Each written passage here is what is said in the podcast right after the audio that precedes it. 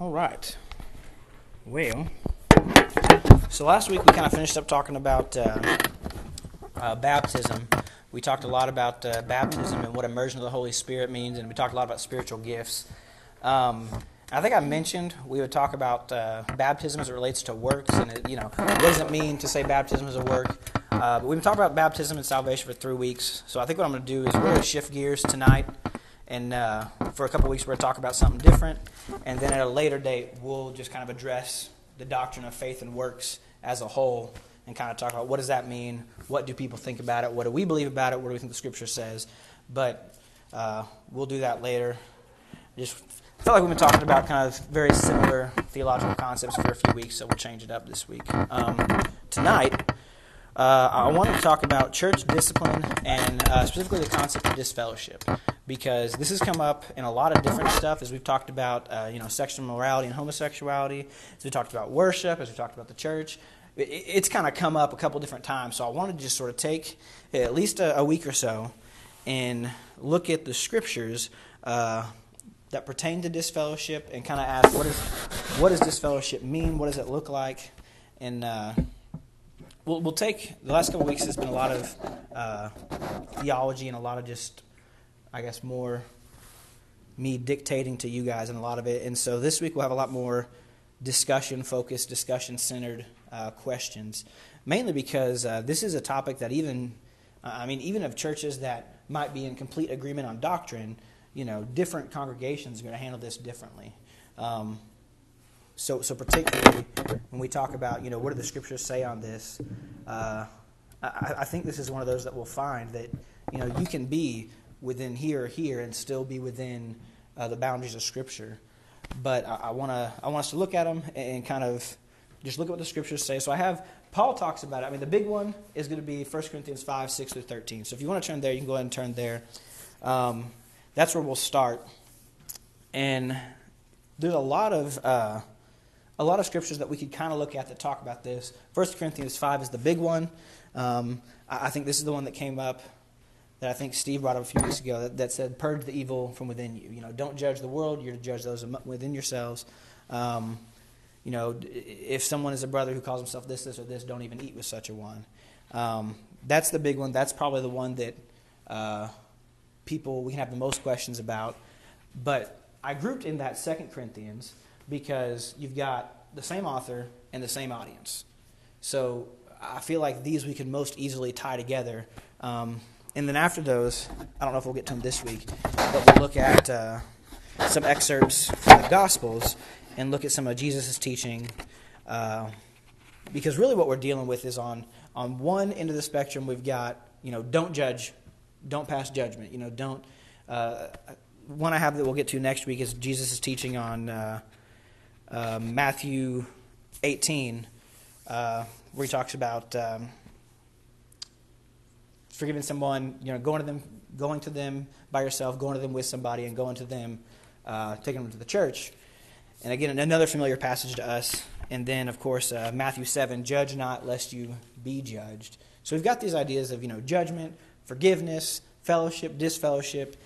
And I think we got to kind of navigate the waters of somewhere uh, in the middle, if that makes sense. You know, you don't want to be, uh, on one side, I think you can be uh, too tolerant, right? You can certainly be too tolerant. There's forgiveness and then there's tolerance. On the other side, there's sort of proper discernment or discipline, and then there's also uh, being overly judgmental or being passing judgment. So we'll try to navigate between those two concepts, if that makes sense. So yeah, first one, 1 Corinthians 5.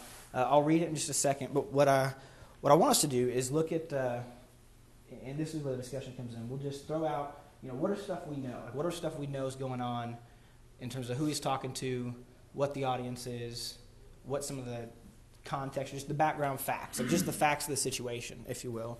And then we'll look at what did this mean to the Corinthian church? How would they have understood what Paul was taking it? What would they have understood by the scripture?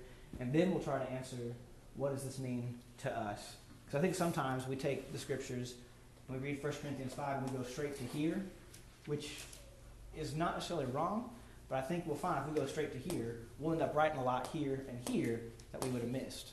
That makes sense.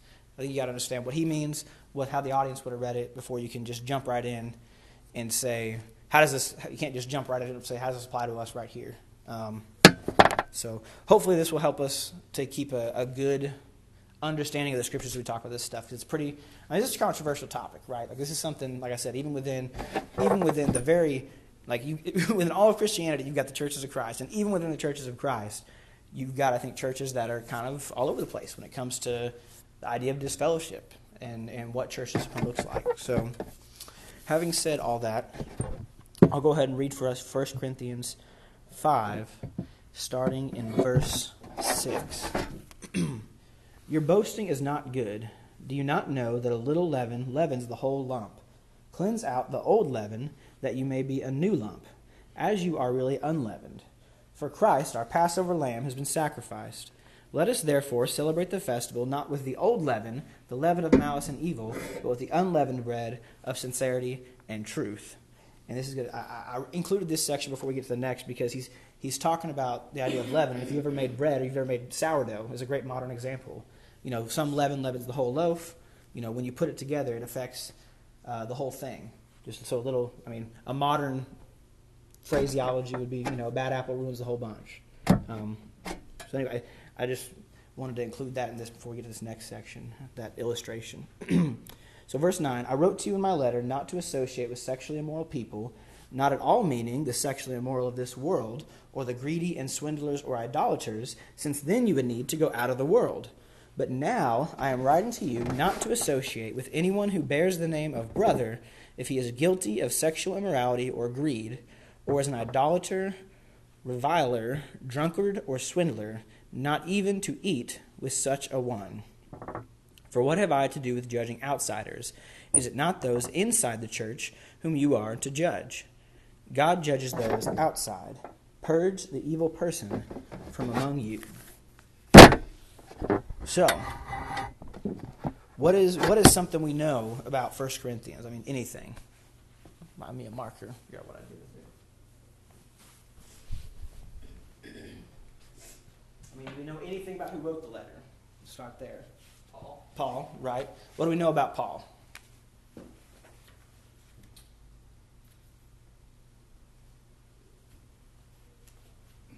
One point in his life, he persecuted the Christians. There you go. So at one point, even though I was a Christian, he wasn't born, used to be, used to persecute the church. There is zero chance anyone behind about Claude can read what I'm writing right now. But used to persecute the church. Um, so what else? I mean, so he used to persecute the church. Now he's obviously an apostle, right? So we know he's. If nothing else, we know Paul is a Christian. And that's that's that's the big one, right? Um, What about the Corinthians, who, or who he's writing to?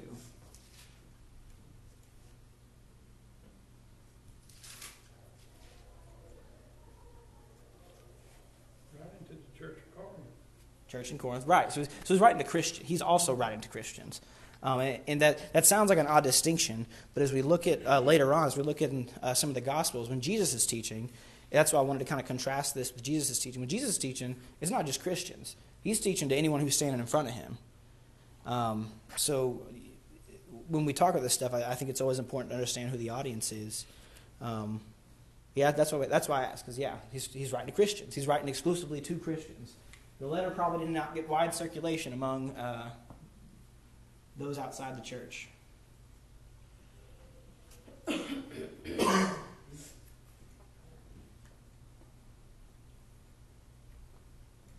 so something else. Um, that I think is interesting. In terms of the surviving letters of Paul that we have, his letters to the Corinthians make up like content wise. I guess you got Romans, but then First and Second Corinthians uh, compile more than pretty much the rest of them combined outside of Romans. So I think, and this is we're venturing into guesswork, but that's okay. I mean, we're not establishing doctrine here exactly. Um, if Paul was writing a lot to them, they're probably not perfect, would be my guess. If we look at the length of the letter and the stuff he covers in the letter, um, they're not without their issues. They're having problems. Um, in fact, if we look at 1 Corinthians 1.11. Yeah, 1 Corinthians 1.11, he says, For it has been reported to me by Chloe's people that there is quarreling among you, my brothers. And then he goes off, uh, and that's kind of how he starts his letter. Um, at other points, he talks about just the beginning of chapter 5 just the beginning of chapter 5 in 1 Corinthians. He says, It is actually reported that there is sexual immorality among you, and of a kind that is not tolerated even among the pagans, for a man has his father's wife. Yeah, yeah, think just roll that one around in your head for a second. um, so, I mean, when we, when, we, when we look at why Paul is addressing these problems the way he's addressing them, it's probably good to understand that this is the level of stuff we're dealing with. Um, He's not like saying some of y'all want to have pews and some of y'all want to have chairs.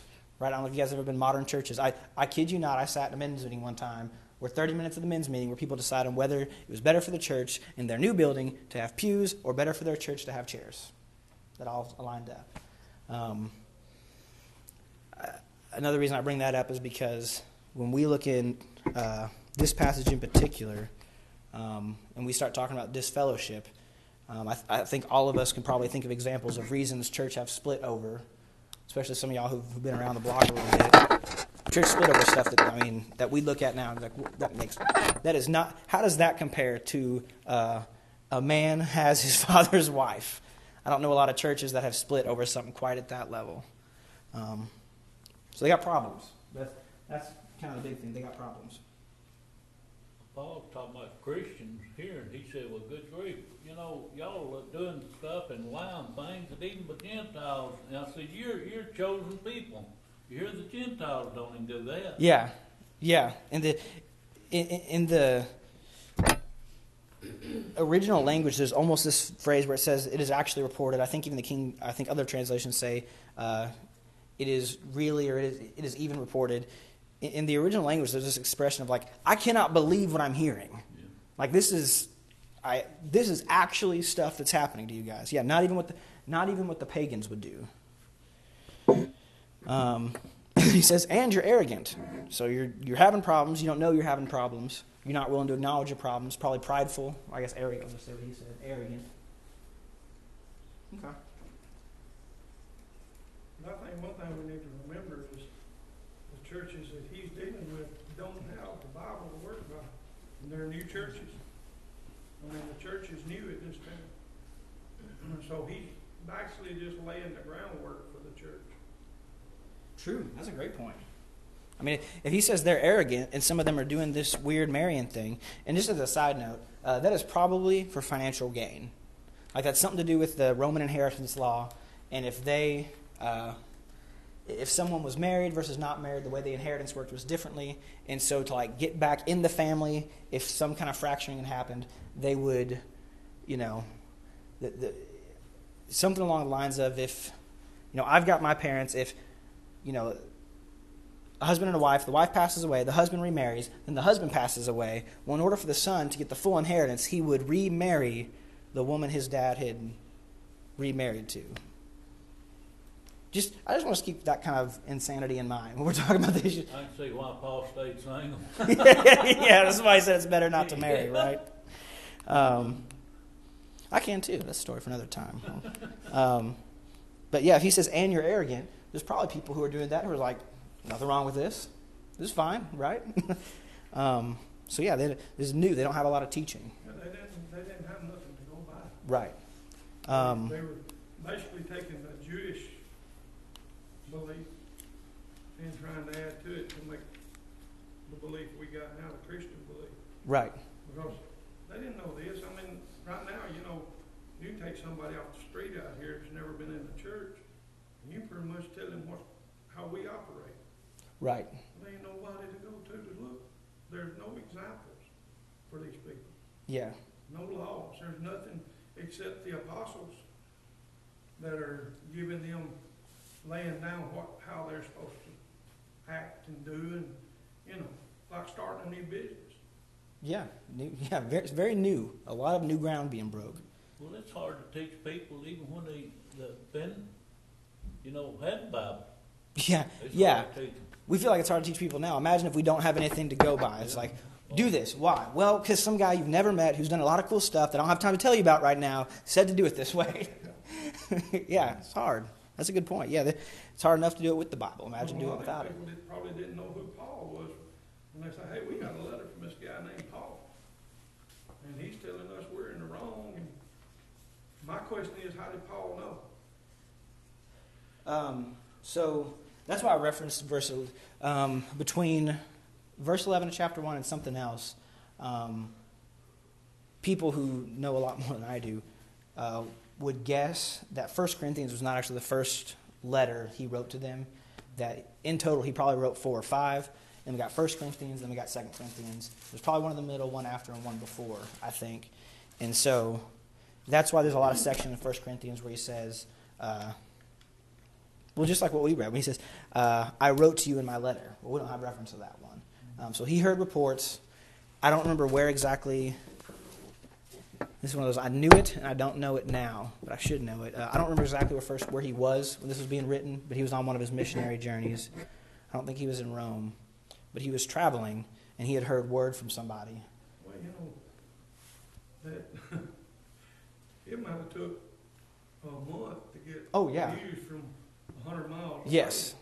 definitely. You don't know how far Paul was away or how long it took for him to get word. So they done got used to what they're doing. And then hmm. Paul sends them a letter and says, "Hey, this is wrong." True. That's a good point. Yeah, if you think about the just the communication I mean, about it wasn't like they picked up their cell phone and said, "Hey, brother, so and so is messing up over here." Yeah. Nowadays, if I'm in the wrong place on Saturday night, y'all would know by Sunday morning, especially in a town like Rogersville. Some of y'all that are from, I was from a very small town outside of Dallas. My mom was a teacher, so I promise you, every little thing I did, I got an earful about by the time I got home. But it, it says here that Corinth was approximately 40 miles away from Athens, where he was at. Okay. So you know, you take 40 miles walking. That's increase. In the hot desert. Well, and what does that tell you? I mean, that tells you that what he was doing was pre- like he saw this as pretty important, right? Mm-hmm. You know, if he's sending some poor poor guy to walk a letter back and forth 40 miles. Yeah. And that's an interesting point. Like, I mean, like I said, we all, most of us probably grew up in a small enough town where if you did something wrong or you were in the wrong place, you heard about it by the time you got home. But here, yeah, they, first off, they had to do it long enough for someone to think, I don't know about this. Word get out to Paul 40 miles away, him decide what he's going to do and say about it, him write it, and then send it back to them. And now, yeah, how long have they been doing this, thinking it's. Thinking we're okay. You know, yeah. We got a man over here grumbling, but right. and they're thinking we're doing okay. You know? Yeah.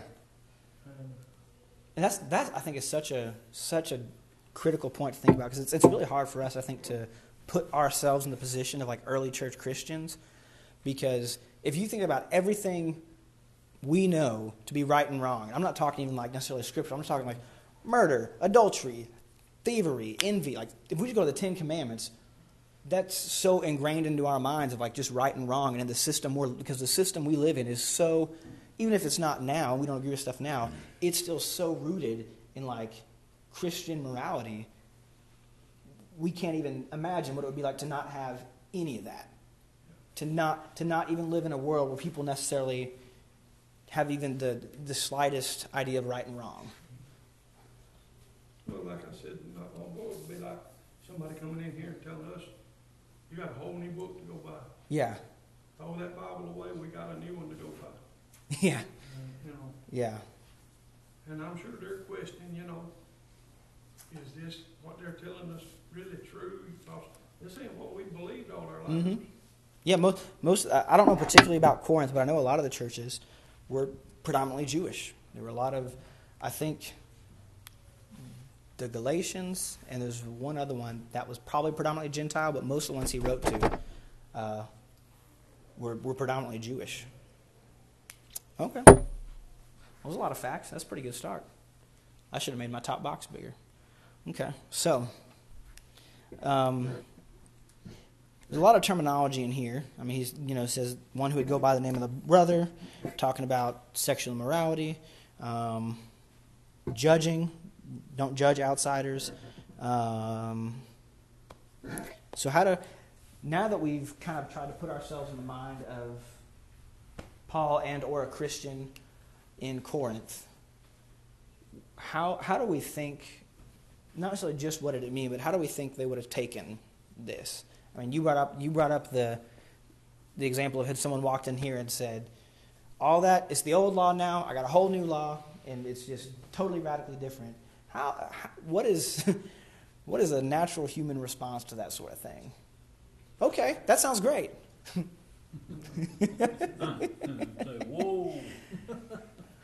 It's probably a lot of, uh, yeah.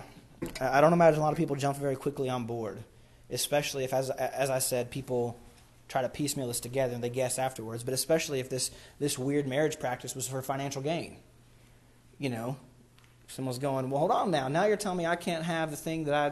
'cause It had to do with it was um, one way or another. It had to do with inheritance. So they're talking. Wait a minute now. I'm, why is this thing that I'm doing to make my provide for myself now you're telling me that's sinful or that's wrong? I don't I don't know about that. Um, I would be interested to know how they original like if, if he had to clarify uh, you know, I wrote to you not to associate with these kind of people, not at all meaning this. It's probably fair to think that's how they originally took it. So I wonder if they were just like, well, we're not associating with anybody. We just just lock the doors, invite the six people we know to be Christians to show up here, lock the doors, and don't don't associate with anybody in the world. Um, it's like I had someone tell me one time, if you ever see a sign by like a pool, like if you ever gone to like a community pool, and there's always signs that say "No this," "No that," and it's like a foot long. And I always read, I'm like, well, why do they need a sign that says no jumping into this one foot kiddie pool? And it's like, well, that sign's there because someone tried to jump into the one foot kiddie pool. So for, every, for and I think a lot of that applies to uh, these commands because when we talk about, you know, being 40 miles away and how a lot of them probably didn't even know who Paul was, a lot of them are new. If he's having to tell them, don't do this, I didn't mean this, I mean this, well, they're probably probably doing it wrong. Um, so anyway, we're talking about how it make them feel. Probably defensive, right? If nothing else, a little little defensive. Not not exactly hopping on board right away.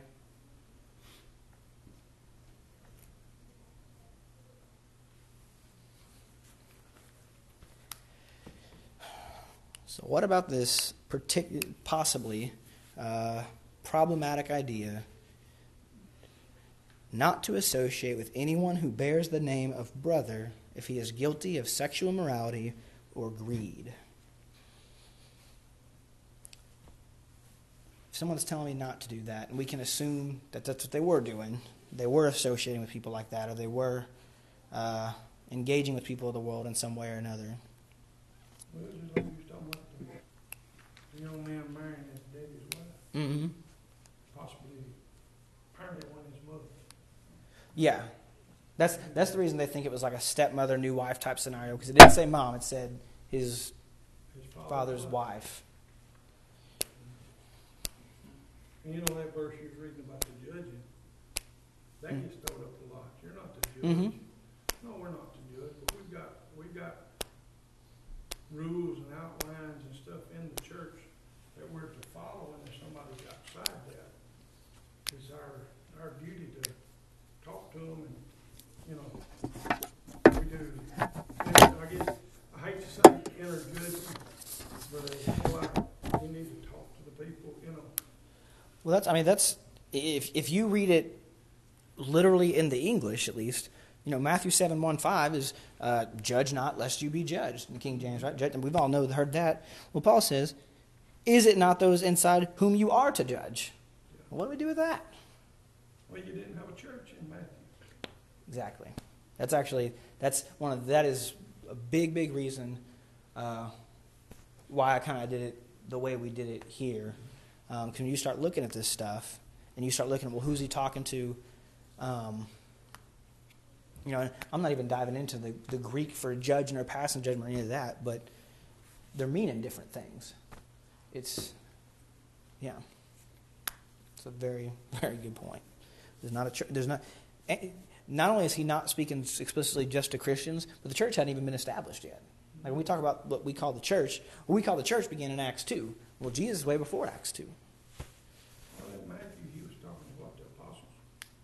Um, well, let's look at it next week. We're talking about. Let's turn over to Matthew seven. Let me see. Matthew seven. I'm pretty sure is the Sermon on the Mount, and there is actually a lot of scholarly debate or discussion on what exactly the audience of the Sermon on the Mount looked like, because on one hand, um, he says a lot of "you have heard it said" or "you know this, and I tell you this." Well, if he says, you know, you know, or you have heard it said, we can probably, that right there tells us there's at least some people who would know the law. Because that's what he's, what he's doing a ton in, in the Sermon on the Mount is he's quoting the law and he's saying, here's what you thought it meant, here's what it actually meant, and this is why you're wrong. Um, so when we look at who the audience is in Matthew 7, um, probably at least some Jews. There's also, uh, if we look at Jesus' ministry, there's a lot of folks who just wandered up. There's a lot of people who just walking by and was like, you know, you go by the food land. If you're driving through Elgin, you go see some fire trucks and some ambulances and a couple cop cars at the food land. You might slow down and go, what's, what's going on over there? What's, what's, what's the deal? Well, there's a lot of folks like that, just rubbernecking. just walked up and was like, what's this guy doing? I don't know that guy. What are these people so riled up about? Uh, Matthew 7, I'll just read verses, uh, first few verses of Matthew 7. Judge not that you be not judged. For with the judgment you pronounce, you will be judged, and with the measure you use, it will be measured to you. Why do you see the speck that is in your brother's eye, but do not notice the log that is in your own eye? Or how can you say to your brother, Let me take the speck out of your eye, when there's a log in your own eye? You hypocrite, first take the log out of your own eye, and then you will see clearly to take the speck out of your brother's eye. So, interestingly enough, um, by the time the church has been established and Paul is writing to them, it's fair to assume that even if the, they, they would not have read Matthew, like they would not have the Gospel of Matthew, but very, very quickly on the heels of Jesus' ministry was condensed forms of almost like tracts or pamphlets, uh, like we'll see in some churches today, of boiled down reductions. They would have some lines of it and it's some of those that these guys wrote that would later become the Gospels in some cases. But it's, it's fair to assume they did not have the Bible, but they knew at least some of what Jesus had already taught. So, if they know that, and Paul knows that, and Paul tells them repeatedly, you know, imitate me as I imitate Christ, or uh, he, he also has said, you know, you accept my words not as the words of man, but as the words of God or the words of Christ, he's not going to teach them something to intentionally contradict Christ's teaching, especially if they both know Christ's teaching. Does that make sense? Like Paul, we got they had Jesus. Paul comes on the heels of Jesus and on the heels of Peter and on the heels of some other apostles. Paul knows the gospel of Christ. Paul knows the teachings of Christ. He tells them repeatedly that he knows and uh, that he knows the word of God. You can look all through some of Paul's letters and see, like, oh, he's almost quoting word for word something Jesus already said. So he knows Jesus' teaching real well. Even if they're not practicing it exactly, the church knows it at least a little bit. Like I, I can be a Christian and still be sinning, or I can be a Christian and still be misunderstanding some aspect of the faith. So when we read these, a lot of times we can read them and be like, well, those contradict each other. They don't make any sense. I would really, I think you really got to be careful with that.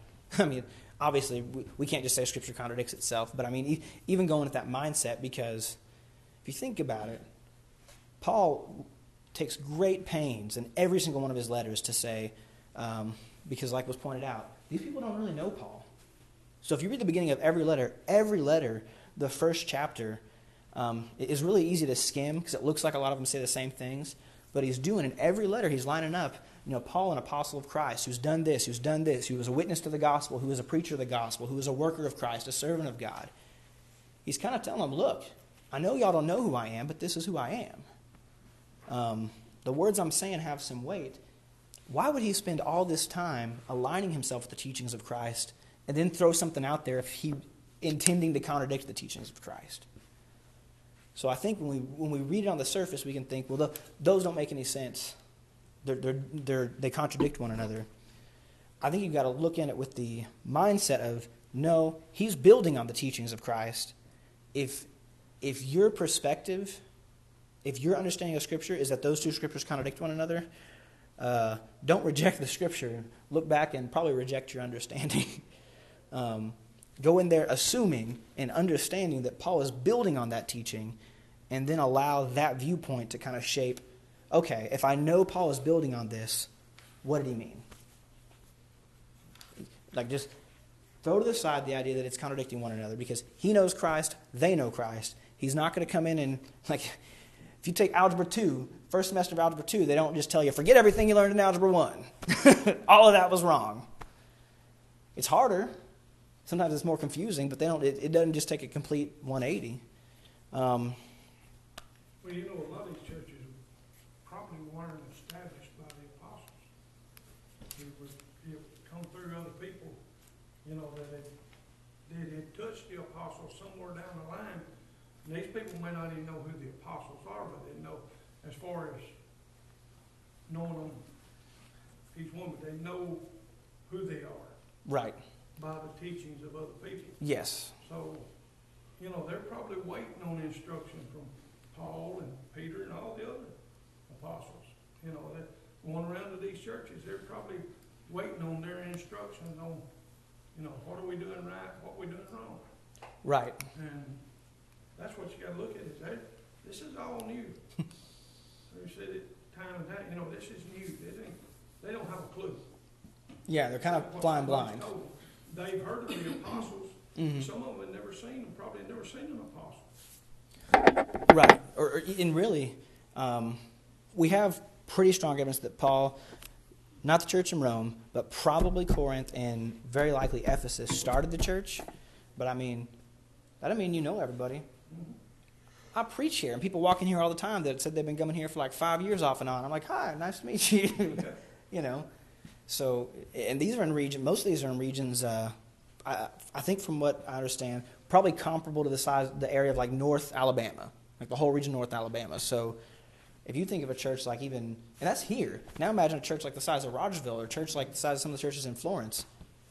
You don't. You can go there. You can be going there for years and have no idea who built the church or who started the church. Well, you know, if there was an apostle come in, he come in at the start. Mm-hmm. Right. Maybe he taught three or four families. Right. And then when he left, they built on that. Mm-hmm. So, you know, what I'm saying is they're taking the words of a man they probably never met, just heard about. Yeah. So, if they don't know Paul, or maybe they kind of know Paul, but they don't necessarily have his whole writing like we do, they know Christ. They know Christ has already told them, uh, you know, pluck the speck out of your own eye before plucking the speck out of your brother's eye. With that in mind, how can we understand what it means when he says to judge? You know, don't pass judgment on others. Don't be judgmental of others. Don't be a hypocrite, certainly, from Matthew 7. But if we have all that in our brains, how do we square that with, or what, what can we then understand 1 Corinthians 5 to mean? Not to associate with anyone who bears the name of brother. I guess I'll ask this question um,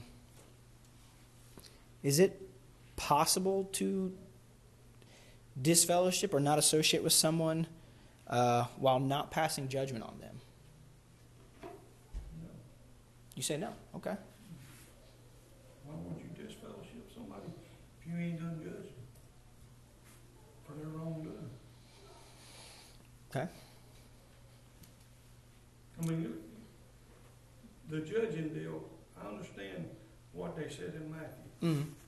but this is talking about the church Right. running, a- and a lot of people don't understand the church runs as a business, you might say. I mean, you're running, and I'm not talking about them, is, you know, we, we've got rules and we've got governing, Policies, if you will. and, Okay. you know, if a man is in the wrong, and we know it, and we don't bring it before him, we're not in the right, because it tells us, to tell him, you know, and we're not to associate with him. And that's a, that's more or less a, a punishment for his wrongdoing. So you bring up a good question, and I my hope is part of Second Corinthians will answer this. Um, but what is so? What is the purpose of this fellowship? I know it didn't really say it right there in 1 Corinthians five. So if you just know from other scriptures, or you just got an idea. What is the what is the point? What's it supposed to? What's why would they do it? Why would he tell people? Knowing what we know, understanding what we're trying to understand about the church, with everything being new, with there not being a, a Bible or really a written form of their doctrine yet, what would be the point of something like that? Paul's telling them this so that to keep the church pure, to keep It's really out of the church. That's, that's what I get about everything from six all the way down through thirteen.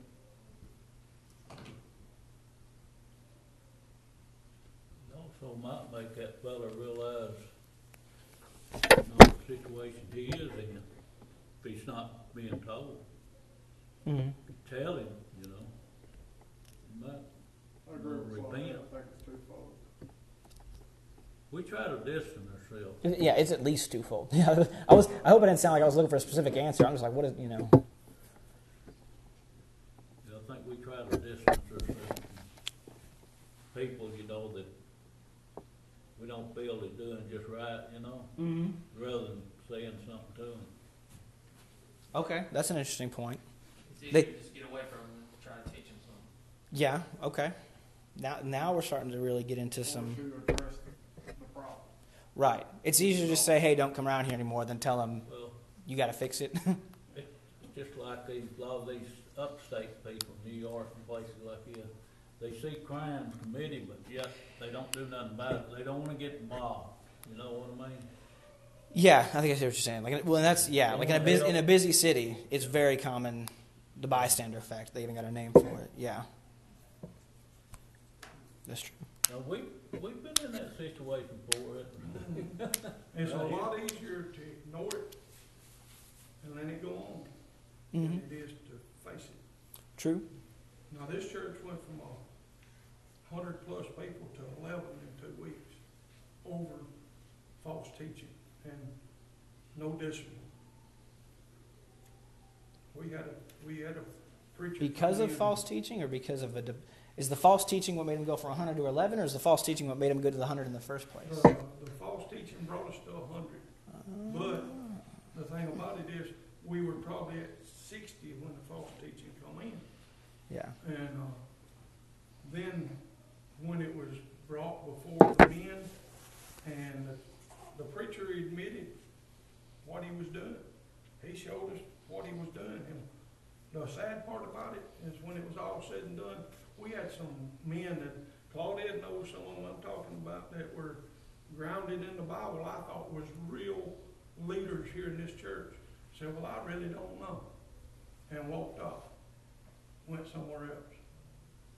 But I think if we'd have, if we'd have stayed on the route that that man was taking us, this church probably wouldn't be here today. So it sounds like, and I, you tell me, because I don't, because now we're talking real world. It sounds like there was a dilution of teaching. Mhm. We've kind of muddied the waters on what we're teaching now. And you said initially that brought people in. Yeah. Interesting. Well, Just cut to chase, it was divorce and remarriage. Oh, okay. He, the preacher went out and was telling people that were not scripturally divorced and remarried to come on, you'll be accepted, no problems. And he, he built a church out of it. Hmm. And you can imagine when it was brought to his attention, what happened. And when we fired him, guess what? They left. So false teaching. Interesting. I'm gonna I'm gonna try not to get us down the rabbit hole of the divorce remarriage thing today, because you know I'll chase some rabbits on you. But um, it sounds like there was a dilution of teaching, and then when we tried to kind of pin ourselves down on it, well, then we split the church. Well, he was going to Malachi. Where Malachi, it says to stop divorcing. God didn't like divorce. So his belief was that didn't matter how many times you was divorced or remarried, stop divorcing right there, and you hmm. was okay. If you had had six wives, as long as you stopped at that sixth one, you was okay.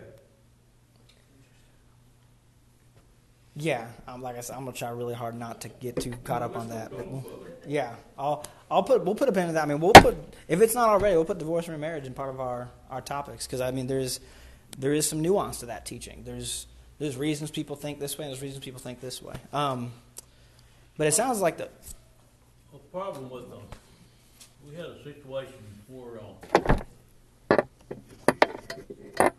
Steve handled it mostly on this situation, this is a different one.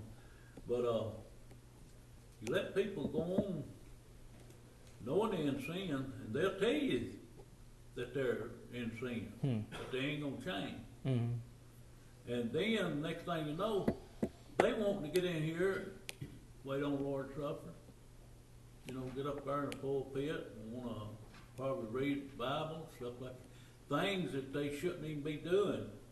They should be back here learning, mm-hmm. you know, not up here taking the leading role. You don't let a person that's a sinner get up there and take leading role. Be careful saying that. Because tells I- you that I, I'll be the last one to say I'm I'm not a- and I'm in sin and I'm living Yeah, that's different. way, you gonna let me get up there yeah, I see what you're saying. you know what I'm talking about? Yeah, someone living in sin, Yeah. maybe, or unrepentant sin, or So- try to tell them all, Like misjudging inside. Yeah, but it, so, but we kind of we're deviating a little bit. But there was something I wanted to kind of toss around a second. Still, um, guy came in. There was false teaching. It muddied the waters on. It muddied the waters on what the church practiced, and it grew. But ultimately, it was the downfall of the church. And I think if we think about that in the context of what we got, where we got the written word, and we've we've at least got the written word that we can disagree on. If we've got nothing, if we're new, if a lot of us don't even know the guy who is our source of authority, how much more damage would muddied teaching do? Well, here's the thing about it. This man didn't teach it from that pulpit. He picked his certain people out and he went and talked to them. Yeah, now you're recruiting people that you know don't aren't going to church even- anywhere. Yeah. No, I'm talking about members of the church. Hmm. He picked his certain group and he went out and he talked to them. He had them believing that you went by what Malachi said. Hmm. And he wanted to do away with everything in the New Testament as far as divorce and Well, and and you can find in see the First or Second Corinthians where Paul says, you know, it's where Paul puts emphasis on staying married, but there's reasons for that. There's, like I said, there's a lot of nuance to that discussion. Um, Well, I hope I never live through another one of those situations. well, I mean, what you're talking about is something that was of serious emotional distress. It sounds like, um, and, I think when we think about the context of the of First Corinthians five, if we're talking about these guys, as we read, doing things that not even the pagans do, well, in a word like, because I, I guess here, here's the key difference. I kind of want to pinpoint, and I'll kind of make the point before we start wrapping up. Um, if we practice something like, say, we started, I'm just trying to think of something super outlandish, but if we started using like First Enoch, if you guys even know what First Enoch is, it's like some book of the Bible called the Apocrypha that like nobody besides, I don't even think the Catholics used to use it, but now they don't. I think like Jehovah's Witnesses or something like that. There's additional books of the Bible. If we, I'll give you a better one. If we started using any of the books that people who are the Latter Day Saints or the Mormons that they use, because they got new books of the Bible. If we started using those, if we started using those, but we kept the name on the sign, I don't think we would confuse anybody. Like we would confuse ourselves, but no one's coming by and is going to look at us and go, "Oh, well, that's what the Church of Christ thinks." Because what the Church of Christ stands for, what it means, mostly is pretty well established. Does that kind of make sense? If we start teaching false teaching, well, this movement's a lot older than any of us are. Maybe not Claude, but I'm just kidding.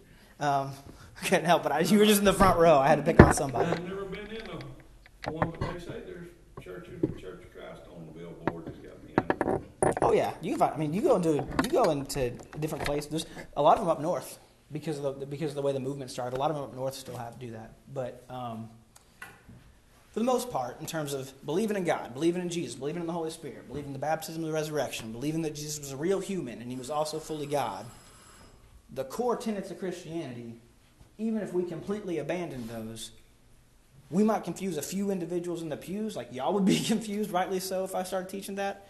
But we're not going to change what the meaning of the Church of Christ is to the world.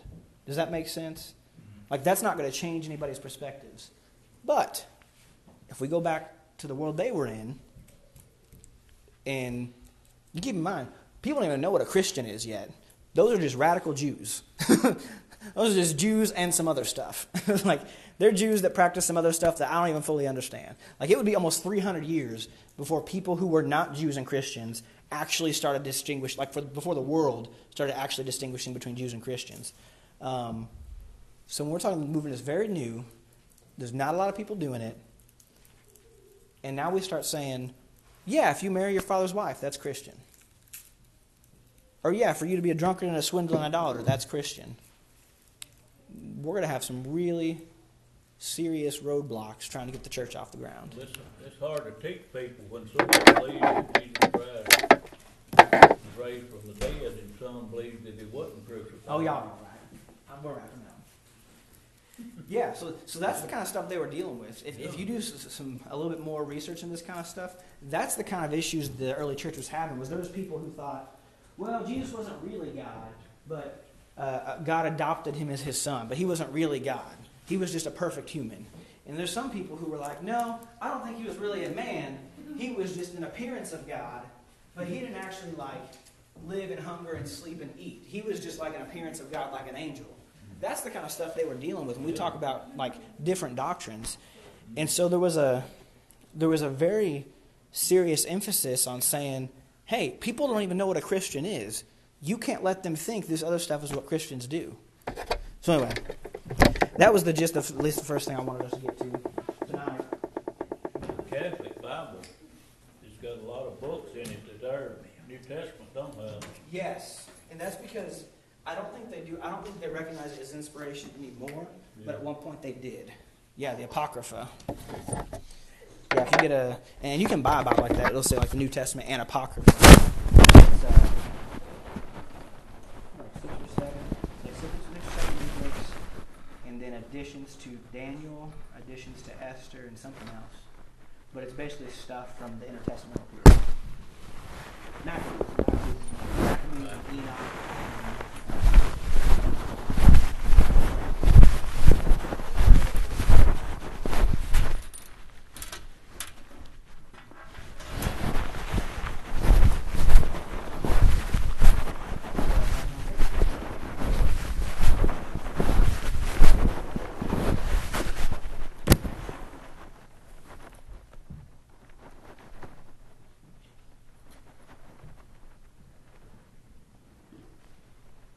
So what was the deal y'all talking? What was what was the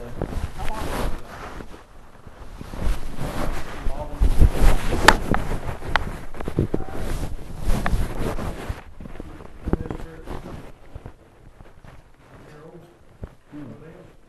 Oh, the the building. the building.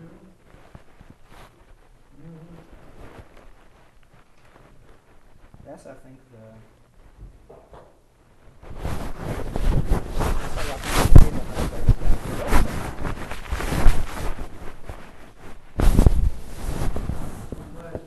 You're just ready.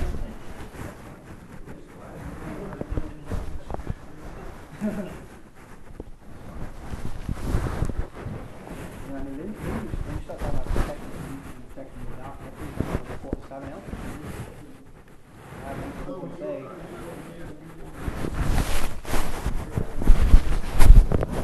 right.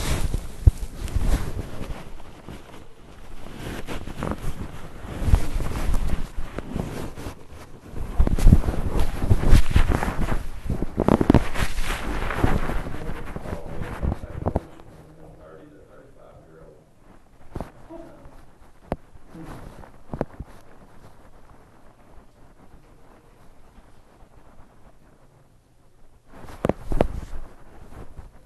I had more. I just didn't get into it 'cause I thought we were done. so I had more. I had more stuff and notes to keep talking to. I just thought we were done. Back out here.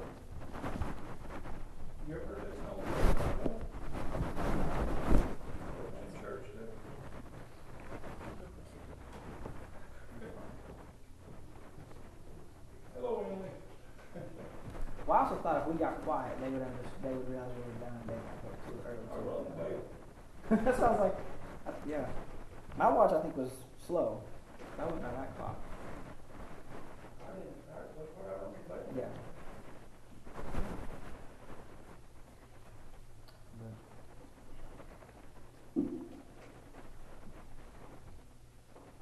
There's a couple more. One preacher said it wasn't mansions, no mansions in heaven. Oh, that don't even, don't even. Something I've learned is just that people would have a lot less issues if they would just be willing to say, I don't know. I've, I've seen more church splits start with people who said they didn't know about something than trying to say something that you know, There wasn't no mansions in heaven. He said we might have a spot. a I, spot. I thought. We might not be that square, and I'm looking for it. I mean, I think I've heard it in the songbook a lot more than I read it in the Bible, but I'm not particularly concerned about it either. People ask that a lot if they're like, uh, Biggest thing you gotta remember, it's gonna be better around here. yeah. That's the biggest thing I tell people. is The Bible doesn't spend a whole lot of time talking about heaven as much as it talks about how to get there. If you get to heaven, they, everything you see is gonna be a mansion.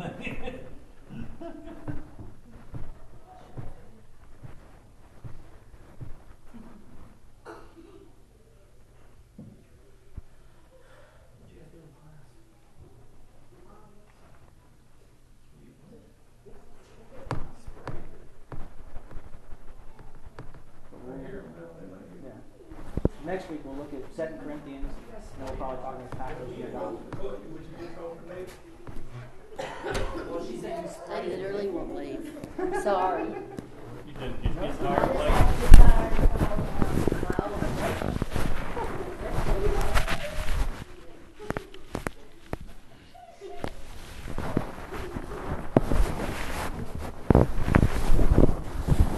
tell you you can't get divorced for any reason because it only says it once, and he doesn't he doesn't say it in the other gospel. He only says it once. The uh, same thing when it comes to elderships. I see that's the one I see the most kind of flexed for elders. They say, well, it says the man of one wife right now. No, it doesn't say right now.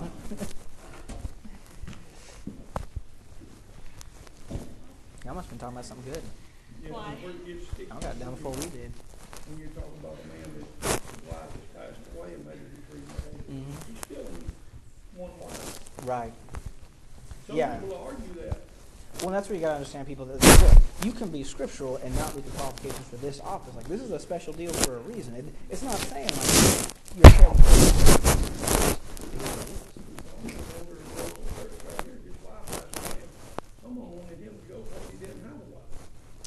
And yep, that's well.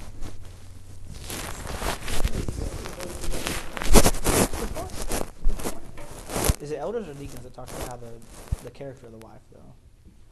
The one says the wife has to be a certain kind of character. But anyway.